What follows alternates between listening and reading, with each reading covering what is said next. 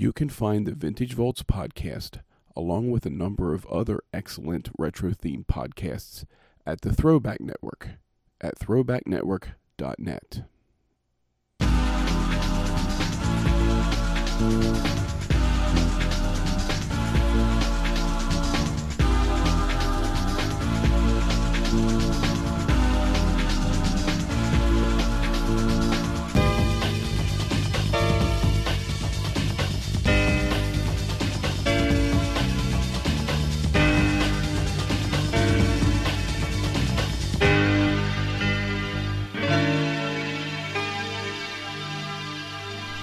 All right. Welcome to this episode of Vintage Volts. Uh, with me, I have Mike Whalen, and we're going to do something, um, I guess, a little um, out of sorts. We're just going to peruse a couple of Radio Shack catalogs from two different eras and discuss thoughts, feelings, uh, some of the gimmicks of the of the time, uh, what was fun, what was not fun. It's just an open-ended discussion, so. Um, we'll say hi here to uh, Mike Whalen. How you doing, hey. Mike? Hey, how are you? Uh, tired. Maybe that's all you need to say. Yeah. Oh, I was I was going through a bunch of stuff I have. I, am going to that uh, Vintage Computer Fest this weekend. I oh yeah, that's right. You're in you're in driving distance with that. Oh, oh. Yeah, yes, I am. I uh, never, I never, ever, ever have been so envious of people who can fly without a care in the world. I'm not, not a big me. flyer myself, so that's yeah, why but I you're don't, there. I don't go to the other VCFs, the southeast or whatever, Right. because I don't feel like driving that far. But yeah, my first time there. Plus, at the same time, I volunteered to exhibit a uh, full, fully expanded TI-99 with expansion box. Oh, yeah. I've been spending Yeah. time getting all that together, and I have some stuff stored away.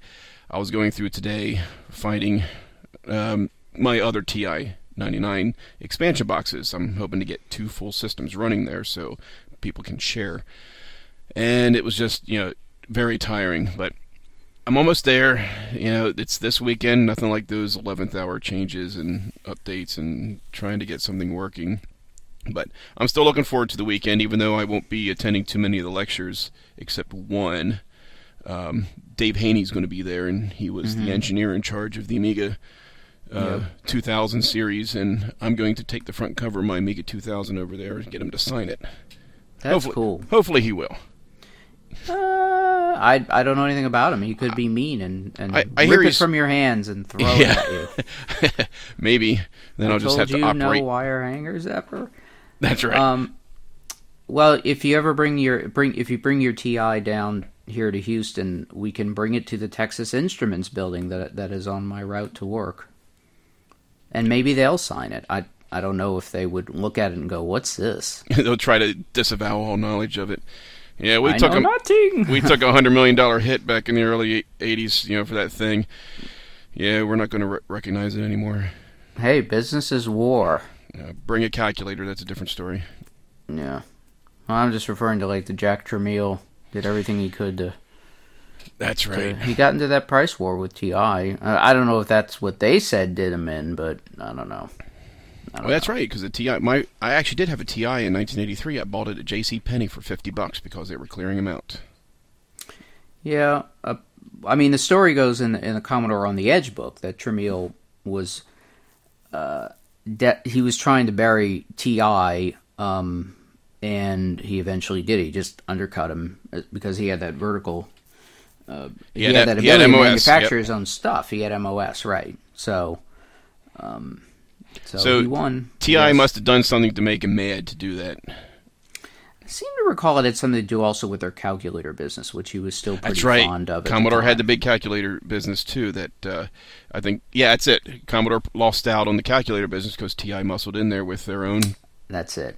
their own custom manufactured So chips. it was revenge. Yeah. Il vendetta. That's so Tramiel. Yeah.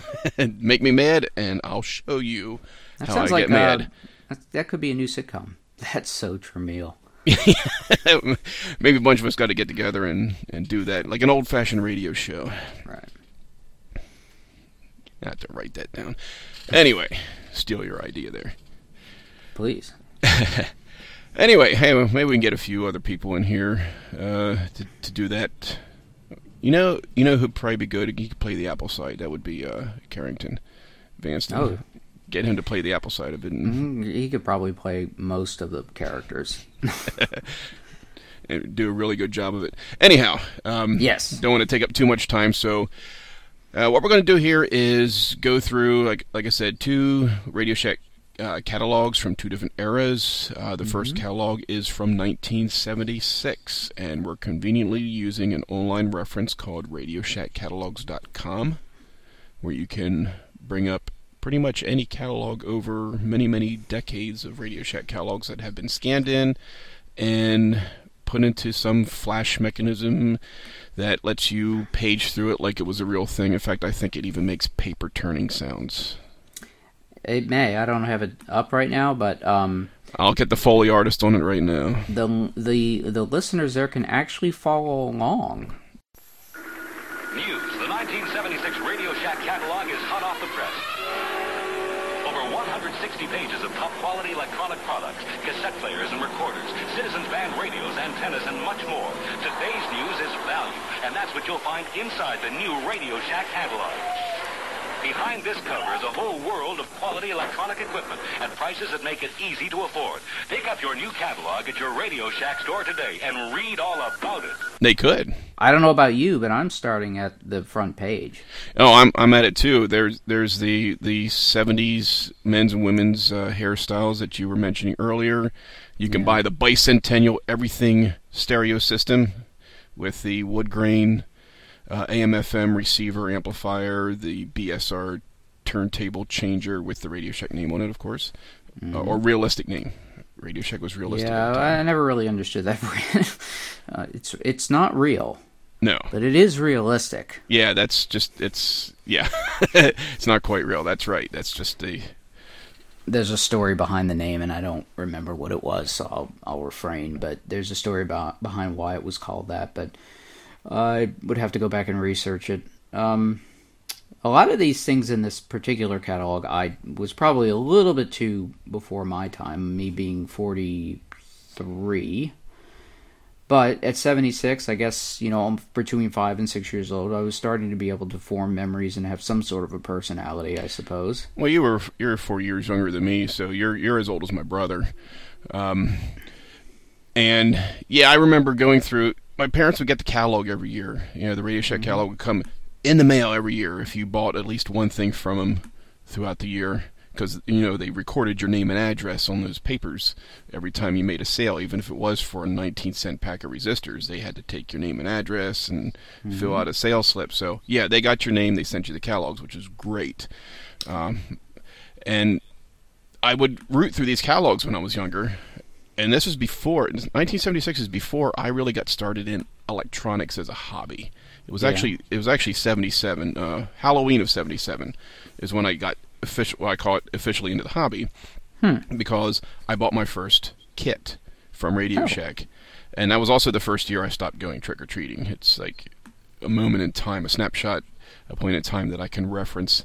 But I would have picked the 1977 catalog for this, but you know, bicentennial 76 that means something to a lot of people, and it's a I think a better And- reference in time. I mean, they have one. They have a bicentennial. Uh, what is? Oh, it's a radio. Yeah, At the very. Oh, yeah, uh, in the first- inside- behind the yeah, first- inside front cover. Um, nice wood grain box. Is that on? No, that's on round stands. I for a minute there, I thought it was on casters. it did look like it's on casters, but they also have this very, very large woman holding it up. So And it's shown actual size, so if you have a 28 inch monitor, you'd have a bigger one. Yeah, yeah. So, what's interesting here, you kind of find out right away just how big, you know, stereos and hi-fi was the premier thing back at that time. Of course, Um, we didn't have MP3. dominating the audio. The, the the personal audio stuff is dominating the uh, the front cover, for instance, and even the back cover's got some eight track, which, as you know, was an enduring technology that is still here today. It is. Uh, hey, I still have mine. Uh, Yeah, uh, the, the tapes don't play very well. They've either tightened up, wound tight, and they don't spin freely, or you know the the little foam piece behind the tape disintegrated away, and you know there's no Yeah. pressure there to to make it work. I, I, I think I kind of missed the boat. I remember um, the only thing I remember much about eight track in general was we. I had a stereo system that I I had gotten for Christmas or a birthday or something that did have an eight track player, and I remember having the soundtrack from Annie. Hey, why not? You know, it's And, probably uh, probably was in the family somewhere, and they gave it to you. Said, "Here, you can listen to this." and Grease. Okay. So- well, I think everybody had the soundtrack to Grease back then. I think I still have the soundtrack to Grease on on Yeah. LP. Oh, on LP. Well, I had these were eight tracks. Now I don't, I don't know what happened to them. they I, they probably got lost in some great purge somewhere. But um, I don't know. We we moved on quickly from eight tracks. I guess. Um, Well, cassettes just became a lot cheaper. The standard. that's true.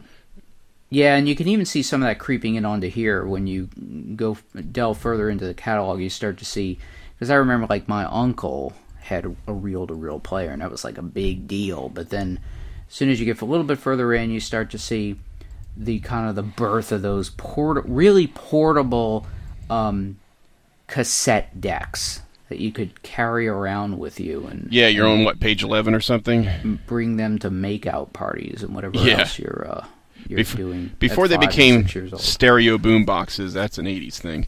Uh, Mm-hmm. Yeah, you had the portable AM/FM cassette record player. I mean, uh, yeah, not record player. Um, AM/FM cassette portable stereos. You could record mixtapes right off the radio.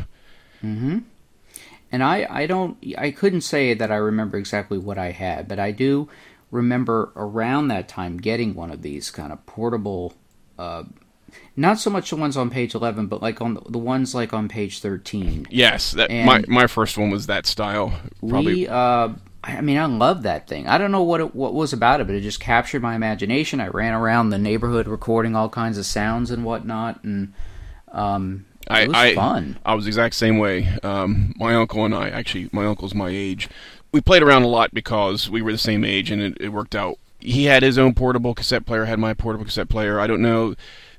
Some people, I don't know if I'm the only one who did this, but you know, you record your own radio station. You know, you you read the news into the tape player, and then you play some records into the tape player, and then when you're done, you have whatever homebrew radio station.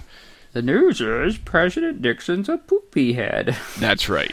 Um, I no, I I think I did that a couple of times, but you know what I used to I used to record Friends. I recorded a lot of TV shows. Yes, I, I. In fact, I might even still have a tape somewhere. I got a lot of stuff stored away.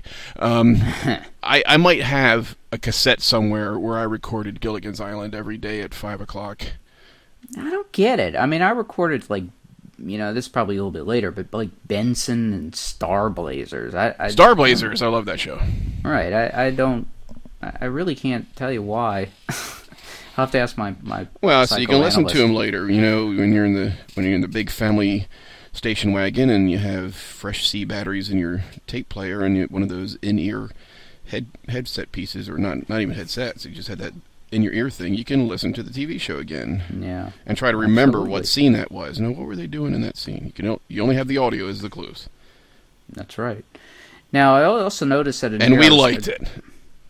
You're right. You did, and it's okay. I mean, I still have an affinity for it today. I just I don't do it anymore. But um, No, you bring out your smartphone and you just lay on the table and record everything. that's right. Uh, let's see. So I dived a little bit further into page 18 and 19, and I you know I never realized it until just now that there were actually blank eight tracks you could buy. I mean, I I guess somebody had to have blank ones, right? But My my brother's first home stereo was one of those bookshelf units with the all-in-one, the um, the, the the tape player, the AM/FM stereo, the turntable built into the top, and two sh- two speakers that were connected by the cords. hmm And his was a recording eight-track. But Really? we, we never bought or got eight tracks. I mean, it says here on on page nineteen, a dollar as low as dollar forty nine for forty minutes. Yeah, dollar forty nine was expensive back then to a kid. Yeah, and it, that's funny. You know, I used to get upset at like old people because they would say, "Gum used to cost twenty cents." I'm like, yeah, but wasn't it like a paycheck, sir? That's back right. when you were back then, or No, at least at least a couple more hours overtime. So you could kind of look that kind of stuff up, and I do from time to time. In 1970, let's see, I didn't get much of an allowance, um, but it, it was like money I had to plan to spend a certain way. I wanted everything, but I could only afford some items, and yeah, with a dollar forty nine, I don't know what would I use it for. I mean, it's cool that we can record this, but then I can't take it anywhere, and it's not even my stereo; it's my brother's stereo. You know, yeah, I could probably buy this, record something, and and then what? I'd have to go back to his stereo to use it because nobody else had an eight-track player at this time. Yeah. Now, according to this, I don't know how useful this this site or accurate I should say this site is, but it's in 2013 dollars.com Okay. and you can go in there and you can put in like a year and the number. So I put in a dollar 49 in the year 1978 gets you $5.51 in 2013. So, Yikes. Okay, that is. yeah. Or 559 in 2014. I don't I guess they got So it's more than triple. Yeah, and so it would have it would have been a lot. And you know, you know when I I guess when you're a kid, you like you look at your parents and you're like, man, why couldn't you get me that one? And I guess every kid kind of goes through that a little bit, but. You know, they bought me an Atari, man, and that you know how expensive the Atari was back then. They were two hundred dollars. and two hundred dollars in what seventy nine, eighty. Yep, they be? were. So today that would be, yeah, that's about right. Because there, there was actually an article somewhere about this with inflation and how much would it would you know how much were a console launches uh, during the video game eras, and and so two hundred in nineteen eighty would have been today would be six hundred and seven dollars. So it was technically more expensive than the PlayStation Four. Yeah, and and uh, Economies of scale. Yeah, so that kind of thing's always interesting, you know, if you can look it up. So yeah, dollar forty nine would have been about five bucks, and I don't know what kind of allowance. Um, And and since video got any, since video games at the arcade were still a quarter a piece, I could spend that dollar forty nine elsewhere right. and get more for for my money, at least as far as I was concerned. although this was uh this here was nineteen seventy six. So if you were at the arcade, you were into drugs very heavily. No, I'm kidding. I don't know. Uh, that's because I didn't want to shop at Orman's with my mom or any of the, the, the shoe stores or the the women's clothing stores. I and Radio Shack kicked me out because I was playing on their uh, stereos too much. Yeah, you probably you probably played Death Race by Exidy in uh Uh, Death Race? No, there was an Exidy game that I did like to play. I forget what it was. Our local arcade at the time had a lot of the Chicago Coin electromechanical arcade games. So I remember playing this one that you're basically flying in a um, biplane and you're shooting all these um, planes that you know they're projected onto a screen. You, you're trying to hit them, and if you get a certain score after the timer counts down, you get like a, a token. You know that's you get a reward, like a little souvenir token. proto redemption uh game, I guess. Yeah. tickets, you got a single token. Yeah, you got a token, and you know you couldn't turn it in for anything. It was just you know this is your Oh. this is your badge for you know getting the score. Well, the good news is, is that token is probably worth more than uh, than the game now. Yeah, probably, but the token. I even forget the name of the game. I looked it up a couple years ago, but then I forgot it again. Um, but I got a friend in, in Houston who uh, collects a lot of older machines, and he uh, he has a lot of machines like that. He's got this one that's actually pretty interesting. I don't want to get off track too much here, but it's a horseshoe game, and you, you take this metal wheel and you spin it as fast as you can, and the horseshoe it's just it's just lights and it's all electromechanical stuff. So the lights come on and as the horseshoe travels across the so-called yard, and then if you time it well enough and spin it just fast enough, then you can get the horseshoe around the the pole. Or if you go too fast, it'll go beyond the pole. If you go too uh, slow, it'll go before the pole. It's kind of neat what they were able to do with that kind of technology. it sounds then. like kind of an awkward dynamic until you get used to it. Yeah, well, what's worse is you know you're really putting a lot of pressure on that wheel all the time, so it tends to you know kind of messed up after you know some vigorous play. So And the next person goes to play and they can't score. that's right. Okay, so let's see. I I'm looking s- down. I'm looking down. I'm at, I'm at page 24, 25 right now, and this is another thing I remember Radio Shack doing, and I think they kept doing this for a while. Is they would price systems together, so you kind of pick your price, and this is what they can present to you for Okay. a home stereo system. Yeah. various speakers and you know whether it comes with the cassette or not, certain types of amplifiers, or uh, the way these pages are. They they show you the amplifier and then they show you the combos that you can get, which is probably just what uh, regular items price. Yeah, it looks like they take about fifty or sixty bucks off if you buy a combo set. Okay. I mean, you needed it all. That's And- for certain. but they certainly did that a lot and and these would be up on you know when you go into the store at this time these would be up on shelves um carpeted shelves i believe uh, s- set in and then they have speakers below and they'd have the different stereo receivers like on page 26 that stereo receiver looks so familiar in fact it looks a lot like the sherwood my mom and dad have that they've had since the, the early 70s it still works wonderfully. I wonder. I wonder. If, well, it well, you like know, Radio Shack was was uh, you know infamous for their penny pinching, and I guess it wouldn't surprise me if they didn't actually manufacture these things.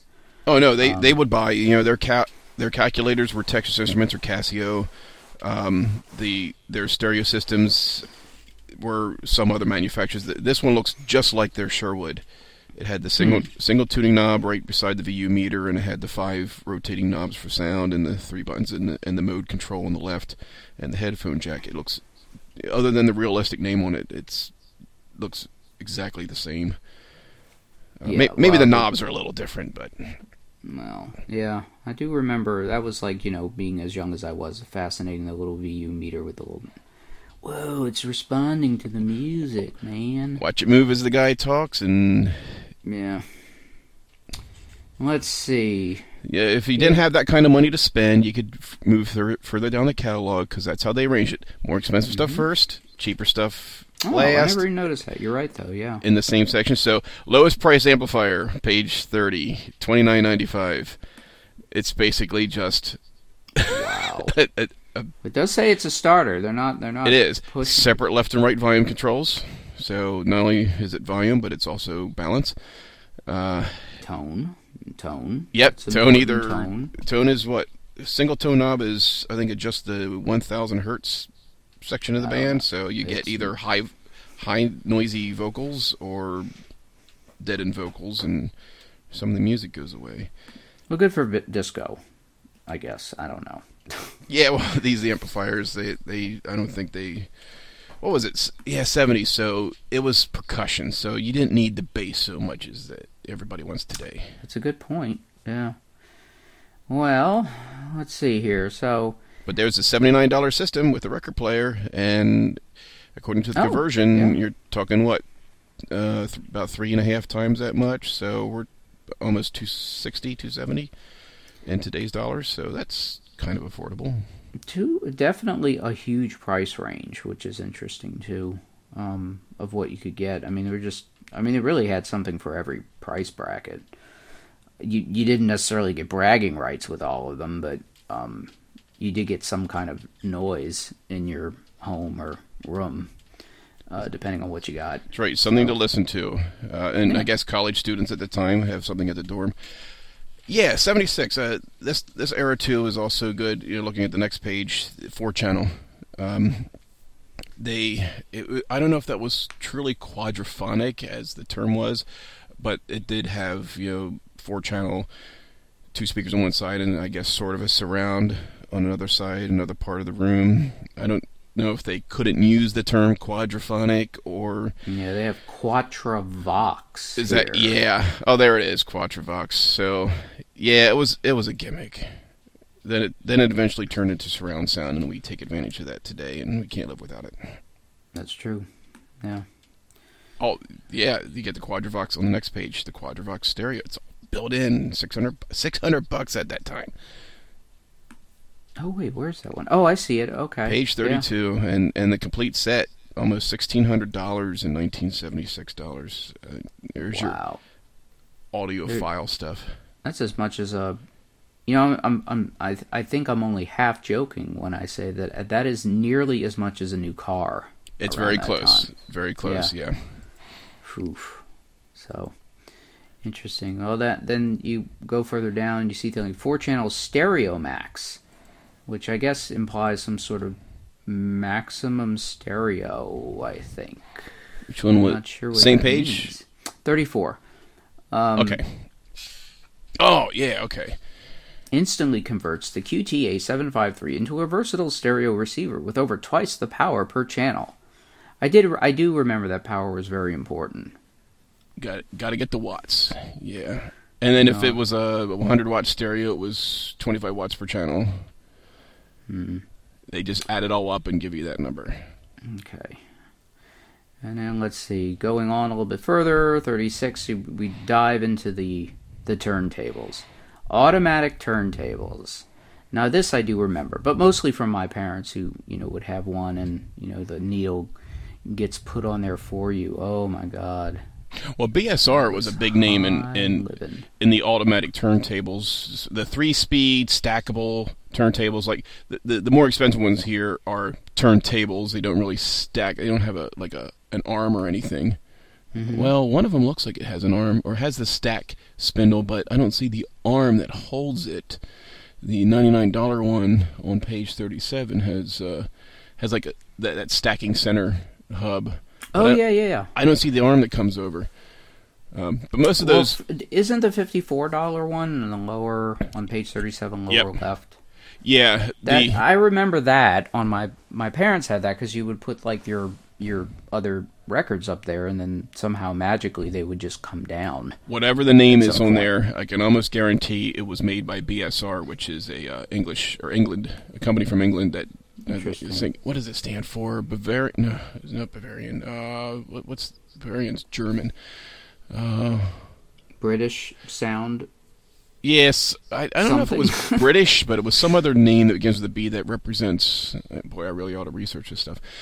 But anyway, you yeah um but anyway these these were common these are the ones you found in those uh, all-in-one systems that you put on your bookshelf that had the stacking arm and yeah you can stack a bunch of 45s and and you know have your own you know mix player and For me at that age, it was just magic. In fact, I'm looking at that that 5495 one, and I, I see that it has, and I can remember the motion. You stack up all your records, and then you pull down on that that tab on the lower right, and somehow that kind of you started everything up. pull it to auto and then all the mechanics underneath start lifting the right stuff and the right it's like a it's like a carousel Yeah. Yeah, I have really I have one of those in a um, in a bookshelf stereo system I have in my dining room. I, I've always liked those things. It, they don't play very well. They're not as good as like the needles on them aren't as good Mm-hmm. as you would find in a professional turntable, but they work. And so you can I you can stack the records and yeah, you really couldn't because part of it is the amplifier that you're going to hook it up to and the speakers you're going to pump pump the sound out of. But these type type of turntables are pretty much built by the same company and they're not so much a collector's thing now, but people like to have them for those who, you know, pick up, air, you know, different stereo systems from any given era. But the problem with those turntables is that the grease they used in those, uh, unless you're using it all the time, it turns to glue. Oh. So it has to be dis- all those mechanical parts need to be disassembled, cleaned, and reassembled and relubricated. Which you know how to do. I wish I did. Actually, the oh. one I got, I bought from a local company. We have a company here in New York called Retro Addicts, and mm-hmm. the guy actually repairs vintage electronic equipment. Oh, wow. And Wow. he knows how to rebuild these things. So I bought this off him. I I, I kind of paid a premium price, but the work was done. It it it was very clean. It runs well. I didn't mind paying the price for it. I'm happy with Mm-hmm. what I bought. It's like an Emerson. Uh, was it? Yeah, it was an Emerson big uh, AM/FM stereo system. Even has cassette and a track on it, so Mm-hmm. I'm covered. But those Well. those turntables, if you find them somewhere, you got If you want it, you got to check it out because it could could be binding. Oh, okay, yeah. Let's see. All right, so let's see. Moving on, I see we're getting into needles. Now, I never understood any of that. Yeah, it's uh, all the different manufacturers had th- their different specifications for, for needles. They the shape of the, the tip, whether it has diamond or not, or if it's sapphire, or if it's round or oval. However, it is every you know it's it's like buying a different car. It's like parts don't work on different cars, so you have to buy certain certain parts to work on certain cars. Well, uh, rolling that analogy over there to, to, to the vehicles, you have to buy different needles because the way their mechanisms work. Everybody has a good idea, and but they can't get down to a single standard. So many of these things would have just been over my head at the time too. Anyway, like you know this, they're 1795 one. Uh, it's a low cost elliptical, accurate tracking at one and a half to three grams, and it has a 20 to 20,000 hertz response. Channel separation 20 decibels at one kilohertz. Expensive in quotes features. Yeah, that's right. Well, uh, what, that said what ellipticals? Which one was that? The 1795. That's the the accurate tracking. one. Oh, and that's Right the other thing too. It says accurate tracking at one and a half to three grams. You had to tune your turntable so to a certain needle weight for these things to work Ah. as as uh, expected. One and a half grams is actually pretty light. That's a f- almost a floating needle. But the fact that Yeah. it'll track, of course, it's light. It's nothing's going to bind it. But if you bump it, it's going to skip. You know, Or there's anything in in the grooves, I guess. It probably bounces off the Yes. all over the. Yeah, the, the dirt gets in there, and if it's too heavy, then it's going to drag, and it could eventually wear out the vinyl. Like, like those new replica systems, like the Crosley record players that you can buy at Target and stuff. yeah. Um, you you don't want to put them on records you want to keep. They they come in. Was somebody tested it? They come in at six grams. I mean, you might as well just take a needle and drag it through there while it's spinning, because eventually you're going to wear out your your vinyl. Interesting. Yeah, I like the one right next to it. It says for heavy tracking, two and a half to five gram Yep. grams. wow. Okay. No, it's you know. I The guess, response is um, pretty good. Twenty to twenty thousand hertz. That's human hearing range. So Yeah. Well, pff, but- I hear ultrasonic. yeah, there you go. Yeah, you're miss, uh, I'm missing out on a lot of stuff then. But then again, is it linear? Is it, it may pick up twenty to twenty thousand hertz, but is it does it get louder at say a thousand hertz and it's actually picking up but a lot quieter out in the the fringe frequencies? All that I know is you've never you've never heard Nirvana, Nirvana unless you've heard the ultrasonic Nirvana. All right, well, that won't happen at my age and all the loud music I listened to in the 80s and the heavy metal stuff. So mm-hmm. I, I kind of gave up on that ultrasonic stuff years ago because I destroyed my ears doing it. Well, let's see. Now we're into like I'm just moving on. We're into parts for your audio. Lots of different jacks and adapters and And they went with the times, yeah. oh yeah. It, they- Well, you know that's actually kind of interesting because when I was looking through this earlier, I noticed that Radio Shack has really come a long way, um, and some would say for the worst in terms of what kinds of things they carry now. I mean, you really it was a full service shop for pretty much any any hobby in your home, uh, and some outside the home. Um, so you could get you know replacement uh, styluses for your record player. You could get adapters for any sort of need that you might have at a given time. even if it wasn't their brand.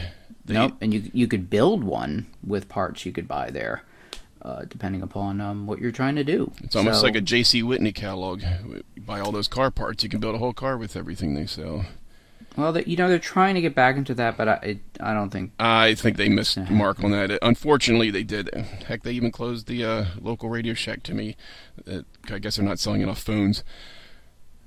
Yeah, well, I remember them like saying, "Well, we're really getting big into the maker stuff," and you know, it they do have a heritage there they could grab onto, but I, I don't know. I think They're it's missing like, the mark. I, I even plug away at their Facebook thread just as a hint, and I get I get some yeah we're thinking about that, but that's about it. I, I think they're going to lose out, and that's unfortunate. I'd like to see them get back into their Their heritage, roots. their roots. Yeah, I don't even think. I mean, maybe I'm wrong about this, but is it even Tandy anymore? I think it still is. I, Yeah. I'm just glad they didn't finally decide to rename rename themselves the Shack, which they were Oh threatening. yeah, I, I forgot about that. No, They- that didn't come out. Yeah, I think Well, enough you know, people complained. When I go to when I order pizza, I go to the Hut. So because the I- other place, Papa John's, is just not hip sounding enough for me.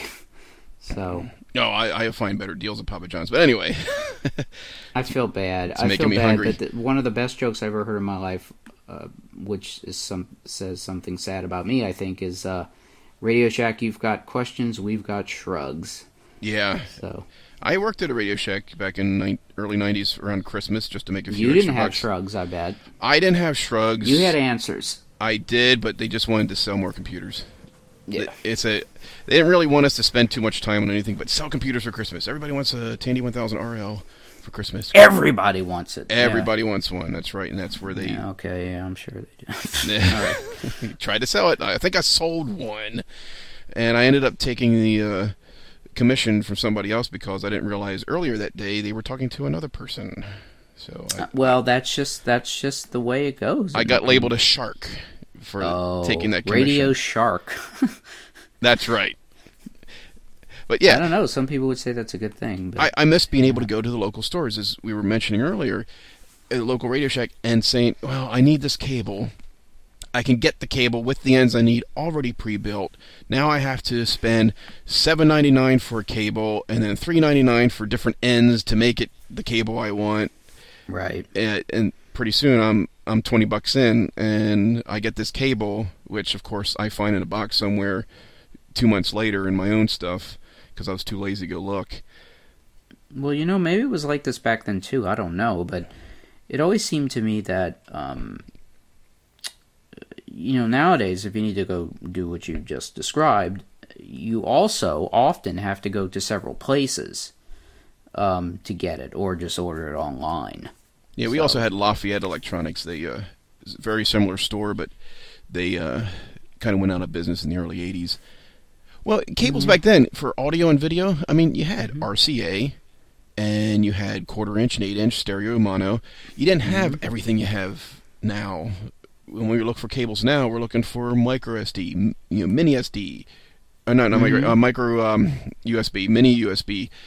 You know, The it? Mini, uh, the what is it? The mini HDMI and Yeah. but there's just tons of cables. and yeah. and you can't build it yourself if you needed to. Your Radio Shack, you could go there and you buy the ends and you buy the cable. You build it yourself if you wanted to. I don't even know if you could really build some of those cables. Those are all Not not today, no. They're just Uh, my hands don't get that small. but get me two RCA ends and some uh, cable in between, and I'll I'll put the cable together. Of course, I probably have a bunch of them now, but the, the point is, you you can do that, which we'll see further down in the catalog. yeah. But maybe the connectivity needs were simpler back then, so they can afford to have all the permutations of cabling that people may need because they understood what they sold and they understood what people were using. It could be, but I also suspect that Radio Shack was just a juggernaut back then. I mean, you didn't have, um, aside from the big department stores like Sears and J.C. Penney, you really didn't have a lot of competition for the type of niche they were in at the time.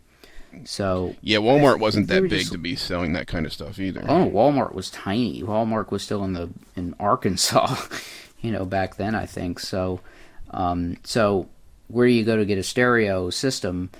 You know, well, you can go to Sears, you can go to J.C. Penney, um, Leonard Crower, or Wilson's, or any of the other ones I can rattle off the top of my head. That were pretty much department stores, and but if he needed to go to get anything aside from the big box stuff, he had to go to um, Radio Shack. I mean, where else?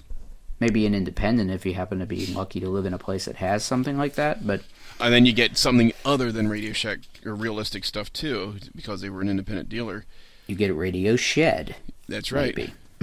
And yeah, and and they knew, and we had joked about it before. They knew what they were selling. They can explain it, and um, Right. yeah. But then again, part of it was people got smarter over the decades. So Mm-hmm. maybe in some cases, Radio Shack was tired of people coming in knowing what they wanted. Um, so they just kind of sold stuff that they thought people wanted instead of Yeah, maybe. you know providing answers, you know, providing solutions to, to problems, just giving people the option of you know No, creating their own solution. I always suspected that it, it simply had to do with the with market forces. I mean, those those kinds of jobs we would consider. Uh, I mean, sure we did back then too, but we would definitely consider it now very highly technical and specialized knowledge that, in most cases, you want to pay some money for to keep those people because they're the ones that are going to be selling stuff. But you know, those people are going to move on to other better paying jobs and Radio Shack probably got into the same glut that all of these stores get into eventually, where you just have people filling time Warm for their summer job. warm you know? body stores. Yeah, you know what's uh and you get and then you just get and then the then you say well i you know am i going to spend all this money on training and stuff when these people are going to be here for a couple of months you know my turnover is really high i just need somebody to be able to say hey how you doing yeah here's the tvs um you know which is unfortunate but there are some economies there that are hard to dispute and um since you can go everywhere and buy the same kind of product. yeah. Right. So. Yeah. So, and uh, yeah, you know, I mean, it, it is also kind of an interesting idea that it is cheaper from a for for a company to rely on the customers being more knowledgeable about their products. Because then they the company does not have to pay their employees as highly as they might if the employees needed to have the knowledge that the customer doesn't have. So this goes back to your point about the, the customer just being more knowledgeable. Wow, what an epiphany! So, in in part, I'm responsible for uh, who's working at Radio Shack now because I go and I find my own answers. Not bragging, but uh, that's what I do.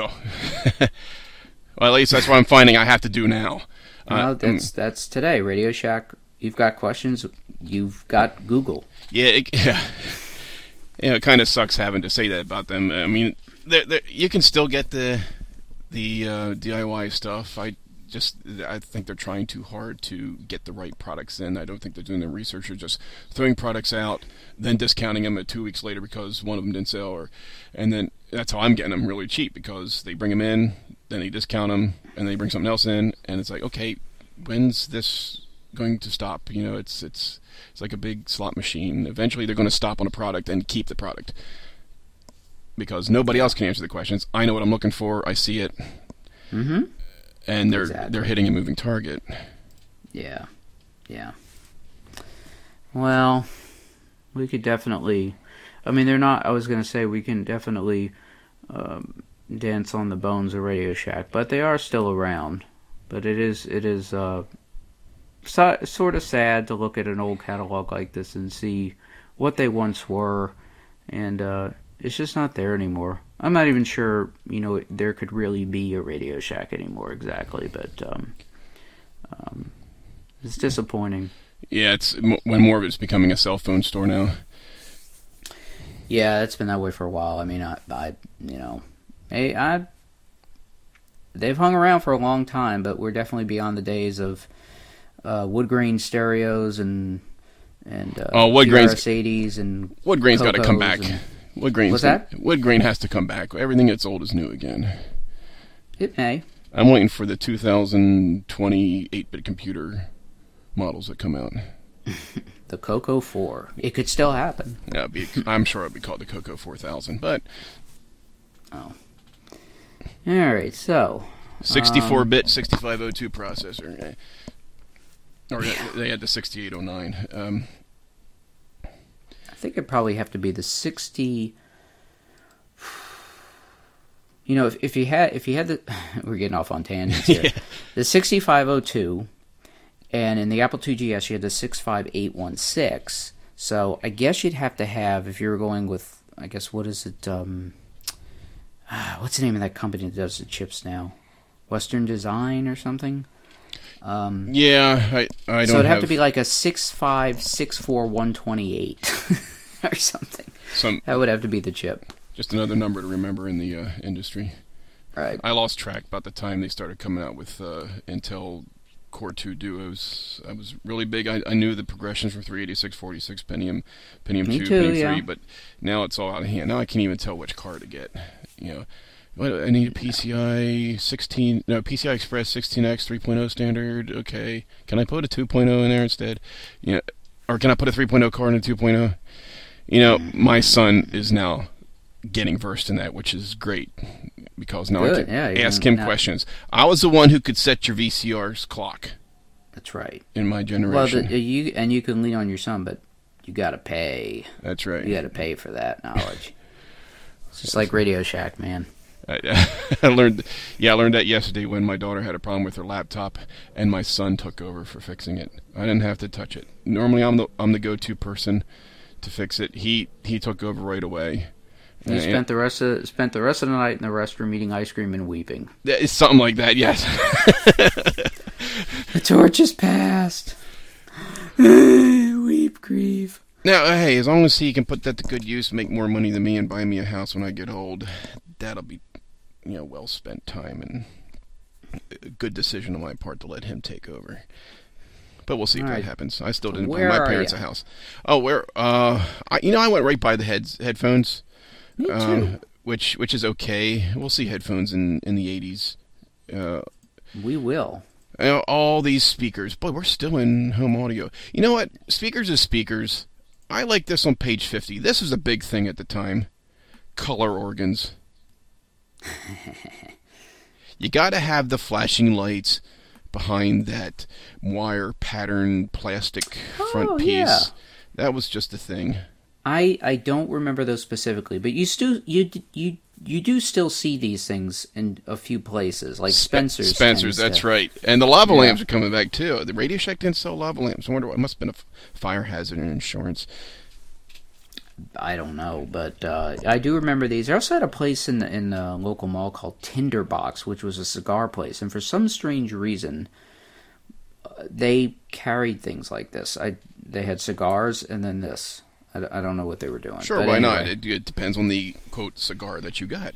You know, you might Mm, I think it was on the up and up, might but okay. I don't know. might need those flashing lights. You know, I I didn't see any black lights. I need to so. yeah, I need to find one of these just to put in my game room. You know, I'm going to mix centuries or mix decades together in my game room eventually. But you know, having a flashing, oh, what the heck? I can just build one.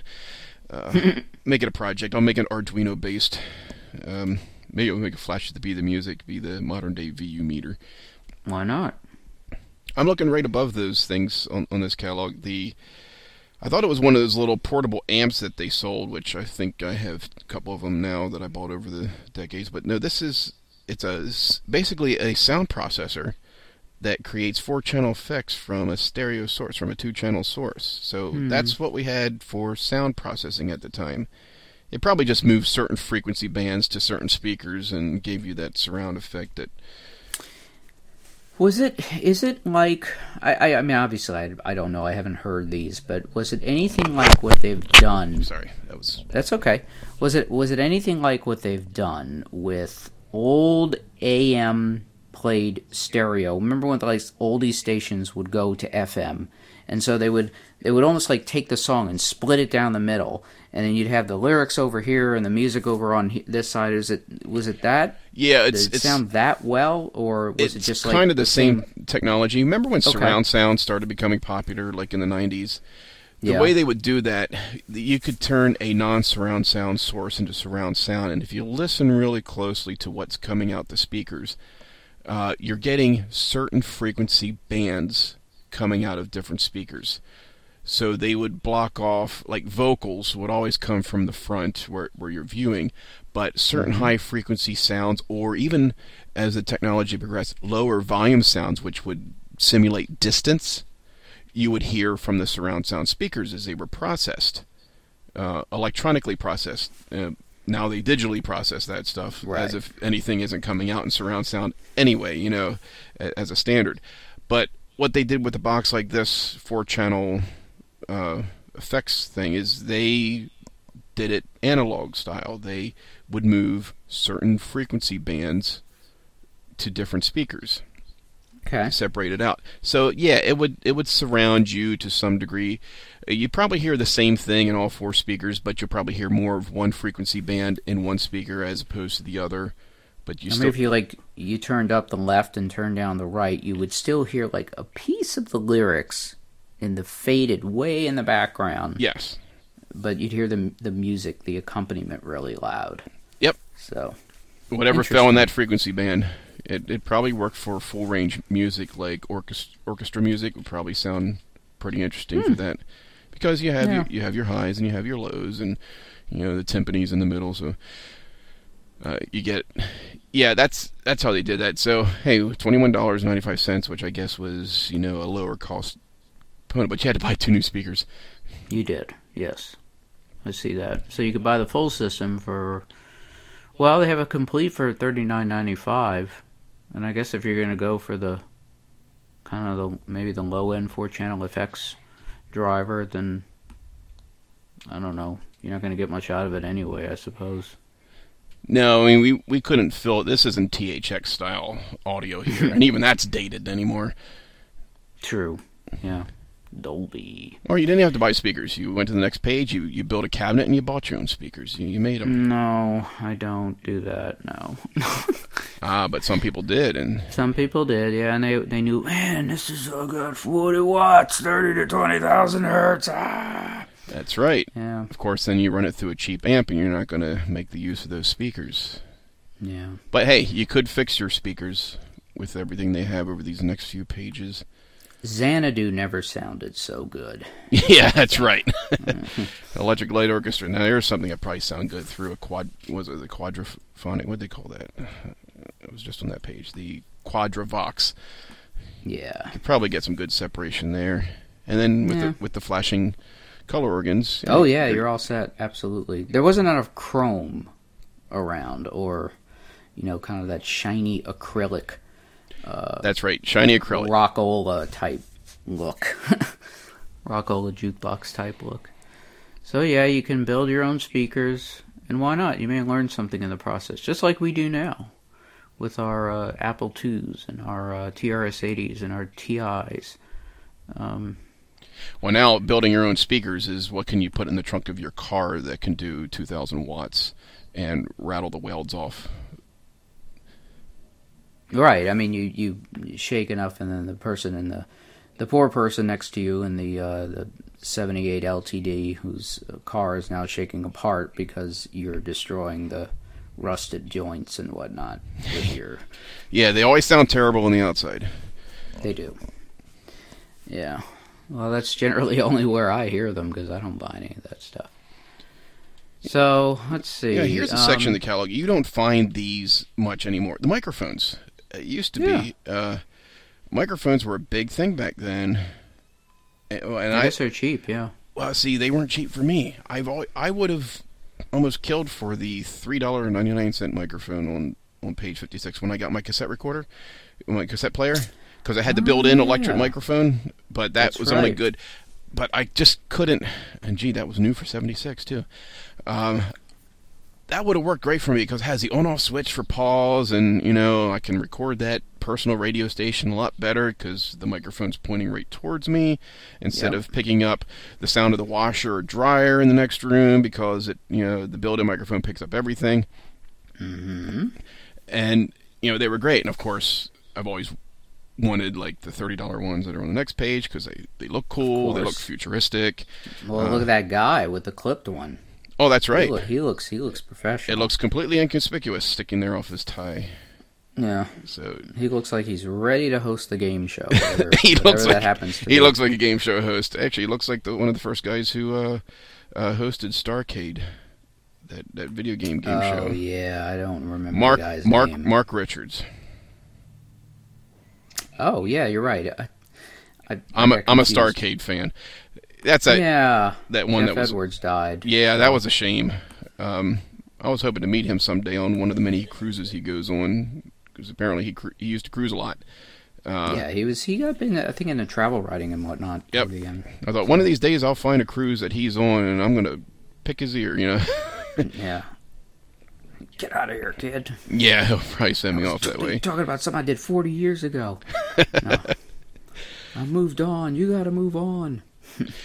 But you know, if I bought that, that clip-on microphone for my cassette player, I would have had to buy the adapter because that looks Yep. like it uses a quarter-inch one. So that you know, it's nineteen ninety-five plus probably another five dollars for the adapter, That's exactly what it is. It's this quarter inch foam plug. and I probably won't get the quality that I could have gotten from you know that cheap little cassette player anyway. Well, you were doing you were doing your own news too, so That's all that counted. right. So, but you would have had better sound, you know. While you're doing the news, you would have just picked up your voice and not the washing machine, as you said.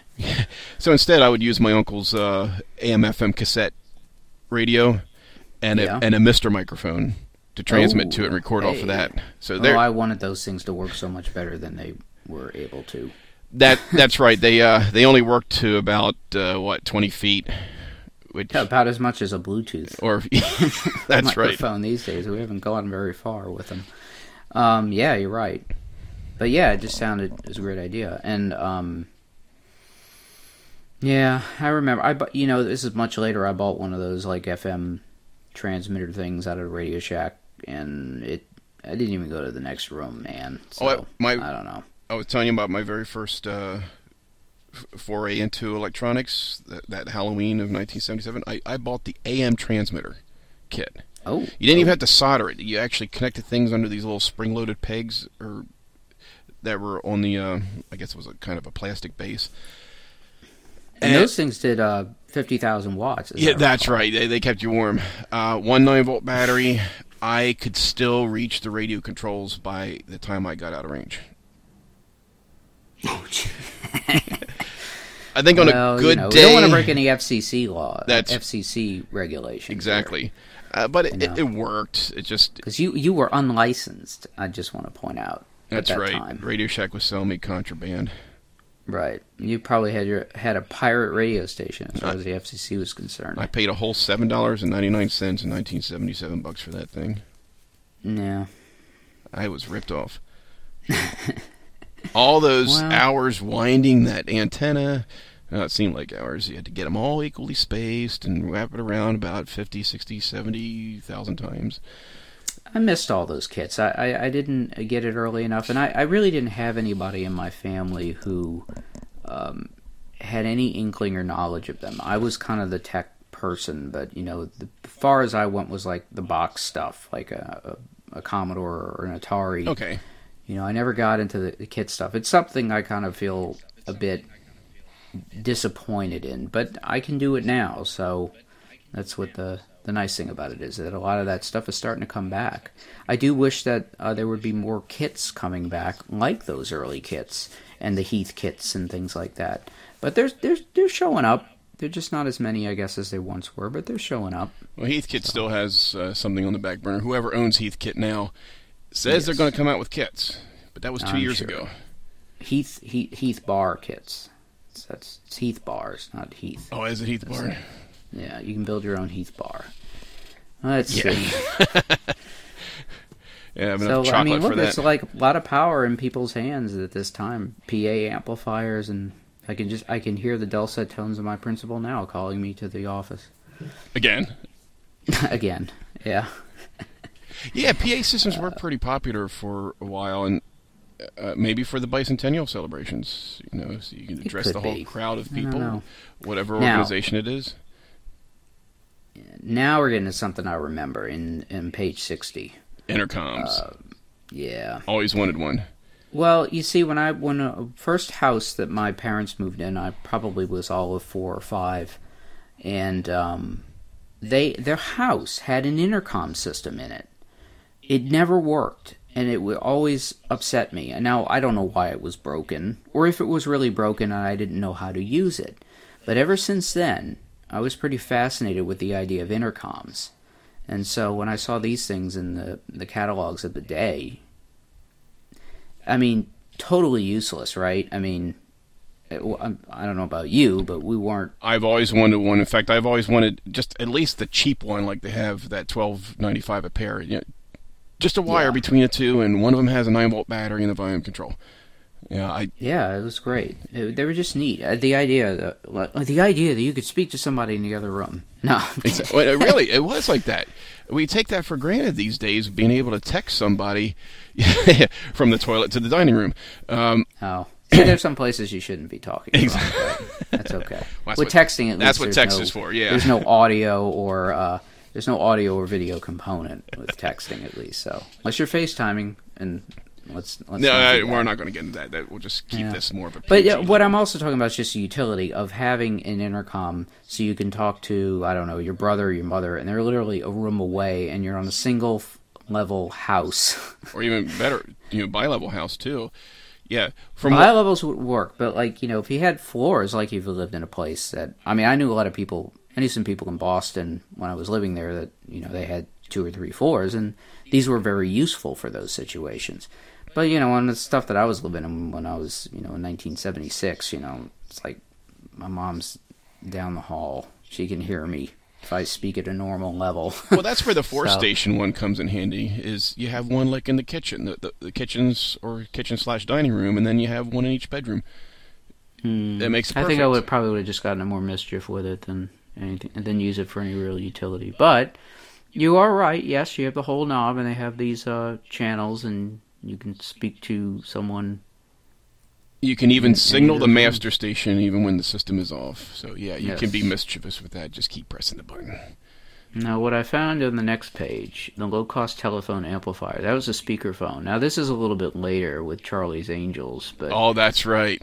it was a big deal. But you notice what's very interesting here are all the plugs for the phones. very The four pin Yeah, you don't see these anymore. And I, I guess, before they went to the modular jacks. and notice at the very bottom the big warning customer owned equipment directly connected to telephone company equipment is subject to extra charges. Yes, boys and girls, you right. could. Your local phone company point, controlled you it. You couldn't buy your own phone. You couldn't buy a thing like a speaker uh, that you could. Uh, hook up to your phone so you could you could speak hands free. You had to go to the telephone company. You got black or things like beige, and you liked it. So this is just um, like right after when they started loosening the regulations. But as you as they say at the bottom, you could still be charged for it. Basically, if the repair guy showed up to repair something, he might report back that part of the problem was that you were screwing around with the wires in the wall to hook up your sexy Radio Shack Duofone amplifier, and and thereby you get a, a bill increase. I don't know, but Right, you're right. That's probably So- how it was. and. uh Oh, they, they Radio Shack even sold phones. I didn't realize that. Yeah, different phones. these aren't the cell phones. I don't think these were made by HTC or uh, No, they don't have Nokia. Flappy Bird on them either. no. Too bad. Budget desk phone for twelve ninety five, which seems kind of kind of cheap. But notice it's rotary for those if you still live in an area with step lines. In fact, I I I have a rotary tones. phone in my uh my workshop here. No, I'm just thinking. I, I don't see touch tones at all. Um, Is this before touch tones? well, Touchtone I think was an extra charge, and you had to get that phone from the phone company Okay. because Touchtone came out in like the '60s. But they were it was the big metropolitan areas would have that. Right. Uh, then it, well, in '76 we still had a rotary phone that looked like the, the actually it looked more like the deluxe modern phone, but it was in black. Um, but it I had a, remember the rotaries. a yeah. longer cord. Yeah, like I said, I have a rotary now. It's it's in active use in my workshop. It actually works through my Vonage. Uh, the, my Vonage box will pick up pulses. Neat. The newer ones don't, so I'm keeping this one. Actually, I think I paid for it eventually after all the years I had Vonage, but it does work. And So you mean like the early Vonage equipment would actually do pulse? it would do pulse, and it had um, Wow. It had a now for ringing phones. It had there's there's a ring equivalency number. It's called REN, and it's you basically add up all the ring the REN numbers on your phones, and you get a you get a, value. And if that value exceeds the REN capability of Vonage, then Yeah. it's not going to ring all the phones. Vonage boxes only support a REN of five. Uh, most electric or electronic phones ha- might have much less than a half or one REN number. This uh, wall phone, I, rotary wall phone I have, has a REN of three, so Hmm. it takes up three units of five just to ring the phone. Yeah. Hmm. Well, hold on to it. It's definitely a relic now. Oh, but it Um, works. It's. Uh, I was about ready to ring it right now, just just to hear it. But It has the bells in it then. oh, it has the bell. This is an old IT. Was it I, ITT phone? ITT. Yeah. Uh, and now that now that company's what a college now that that sends you to school for For electronics, yeah. of, of information technology. Oh, it's information technology now. Yeah. You too can be stressed out by people complaining that their mouse moves too slow. Yeah. Been there, done that. Yeah. I I hope I'm dialing the right number here for this. Uh oh. Uh, Hello. somebody, will, yeah, somebody will pick up. Say, I keep getting calls. Is it going to ring through? No. Yes. Oh, now it's starting to ring. There it is. Hey, look at that. That's cool, man. Yeah. Now to get that experience, most of us have to turn on that same ringtone on the iPhone. That's right. And then just pump it through some filters so it sounds all cool and you know futuristic or uh, techno. But yeah, big old phone. I, I couldn't hook up a second one to this line. I'd probably drown it. Uh, I'd probably load it down.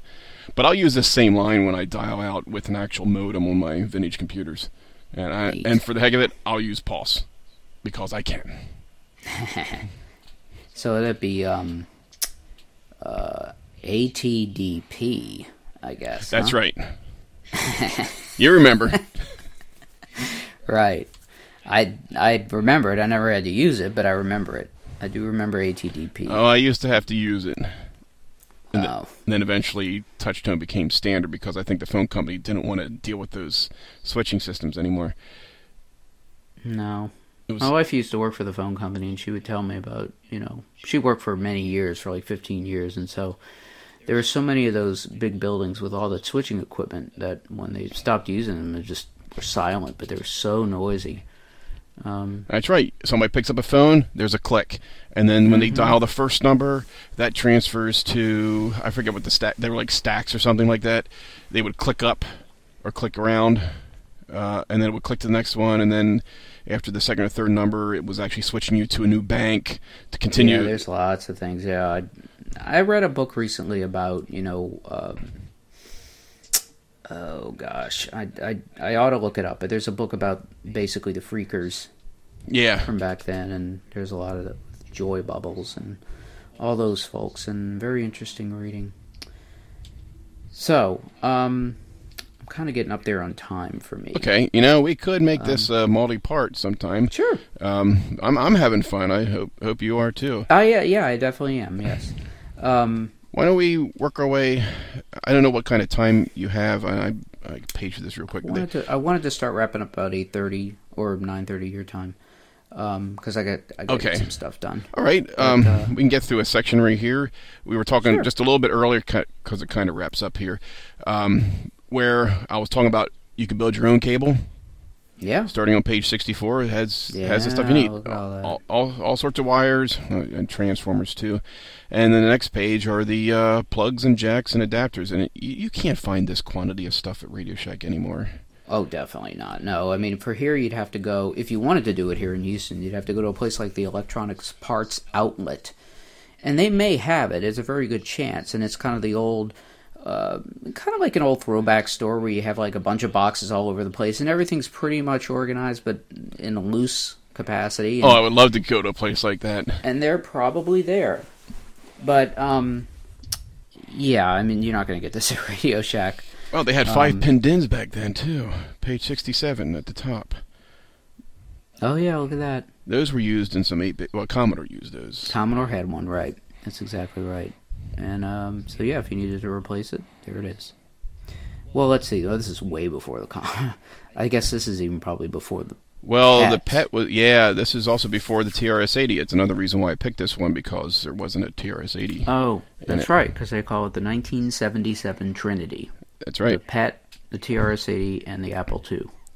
Yeah, Apple was starting to use this, and you could probably use a RCA, build your own composite RCA cable or adapter. Mm-hmm. Now, what I find very fascinating is what's on page 68. Oh, the Archer packs.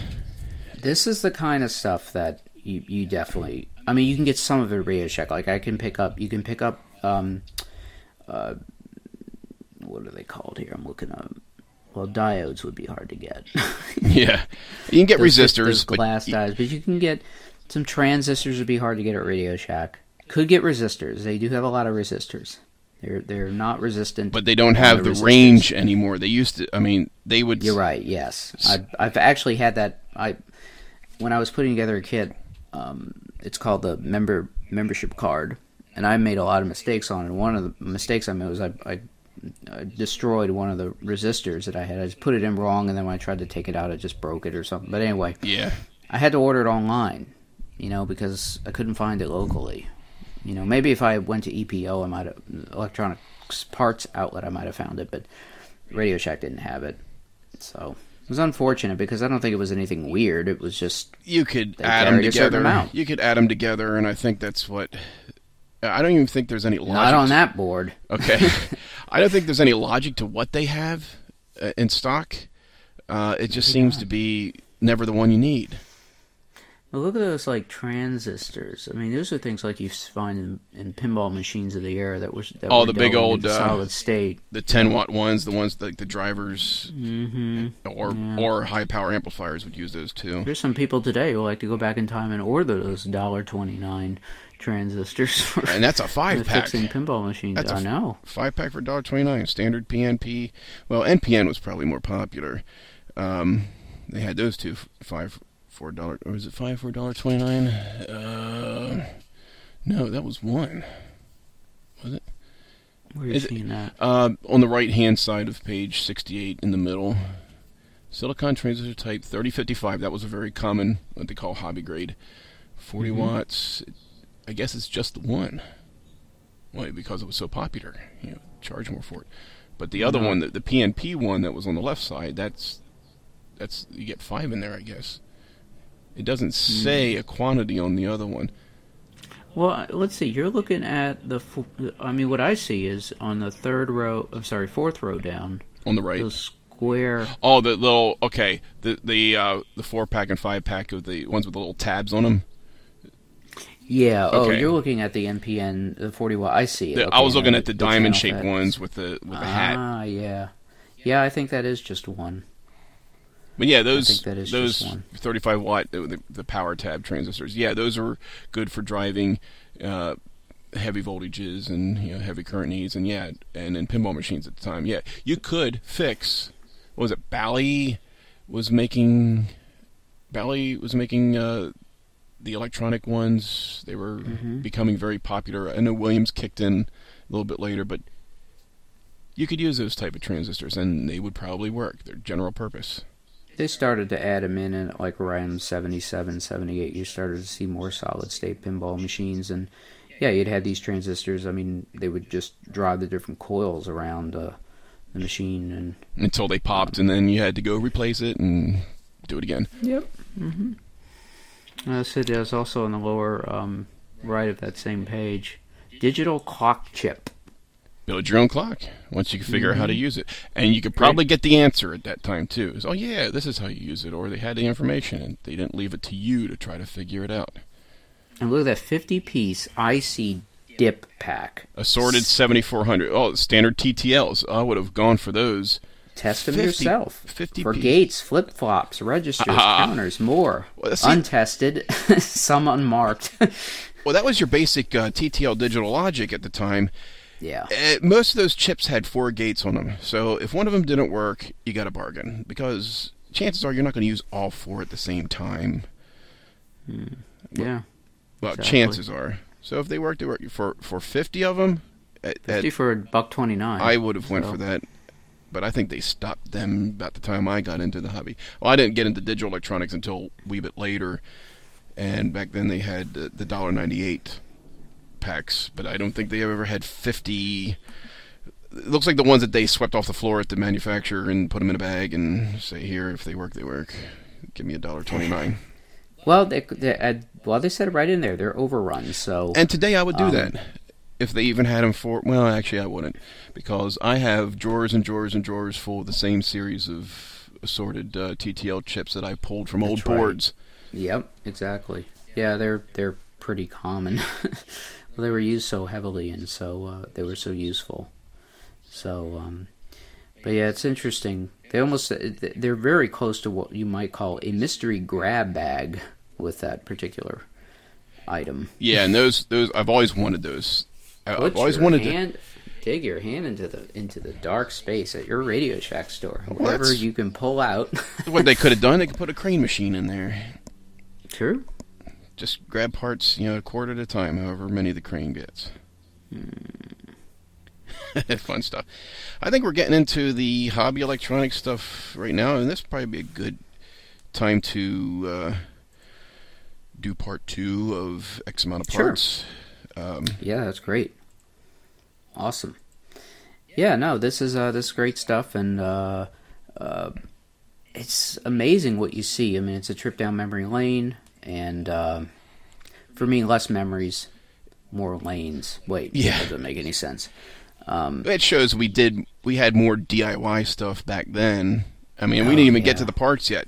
But do it yourself home stereo systems. eh, They sold parts whether they were complete sec- sections of a larger system. Build your own speakers. Exactly. So this Now they is really didn't. They didn't really say build your own and save. I mean, I don't know. Maybe you do, but you can certainly put something together that you really want. So you could price yeah you could even buy the enclosure for speakers i saw that for a three-way speaker you can buy the enclosure and then you pick the type of speakers you want based on your price range and Or why do that when you can find wood in the abandoned lot next door? exactly yeah, you put something together from old pallets just watch the splinters Yes, yes. Uh, acoustically, you know, they were they were marginal, but at best. But hey, what do you need? You know, it's just, you can just use a rope to hold up your pants. You can use just a box of unmatched plywood to make a speaker to hold your speakers. Maybe not. well some people yeah plywood will work Yeah. audiophiles will tell you to seal it a certain way and Oh yeah. you know, I yeah yeah. I wasn't much of one. Cut it to the right dimensions. For me, yeah, I would. You know, my stereo system in my first car was just a couple box speakers thrown in the back. I had a Volkswagen Beetle, so they have that little area behind the back seat.